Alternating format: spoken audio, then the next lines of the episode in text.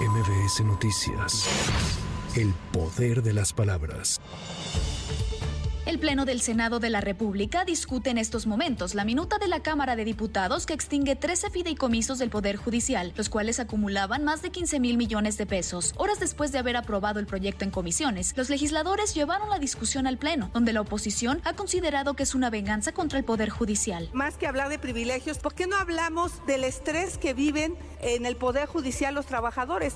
Aquí no pasa nada si un secretario de una comisión no trabaja seis meses. De hecho, hay comisiones que no han convocado desde hace seis meses a una sesión. No pasa nada, pero ahí en el Poder Judicial hay notificaciones que las tienes que hacer antes de 24 horas. Hay trabajadores del Poder Judicial que trabajan de 14 a 16 horas. El año pasado 12 jueces infartaron. El nivel de estrés que viven los jueces es algo diferente al que vivimos nosotros. Todo ello en medio de protestas de trabajadores del Poder Judicial, quienes anunciaron que en las próximas horas definirán si levantan o mantienen el paro de labores que iniciaron el jueves pasado. Patricia Guayo Bernal, secretaria de un tribunal colegiado en materia laboral, informó que la decisión final sobre el paro la tomarán a través de una votación en la que participarán todos los trabajadores. Nos vamos a reorganizar, nos vamos a fortalecer porque viene otra batalla muy pronto. La tenemos encima y que es la discusión del presupuesto en donde también tenemos una amenaza importante de que nos lo reduzcan y obviamente con afectaciones mayores inclusive para nuestras prestaciones y derechos laborales. Entonces, esto no se ha acabado, va empezando y nosotros vamos a seguir dando aquí la batalla, ahora legal, ahora jurídica y con el balón en nuestra cancha.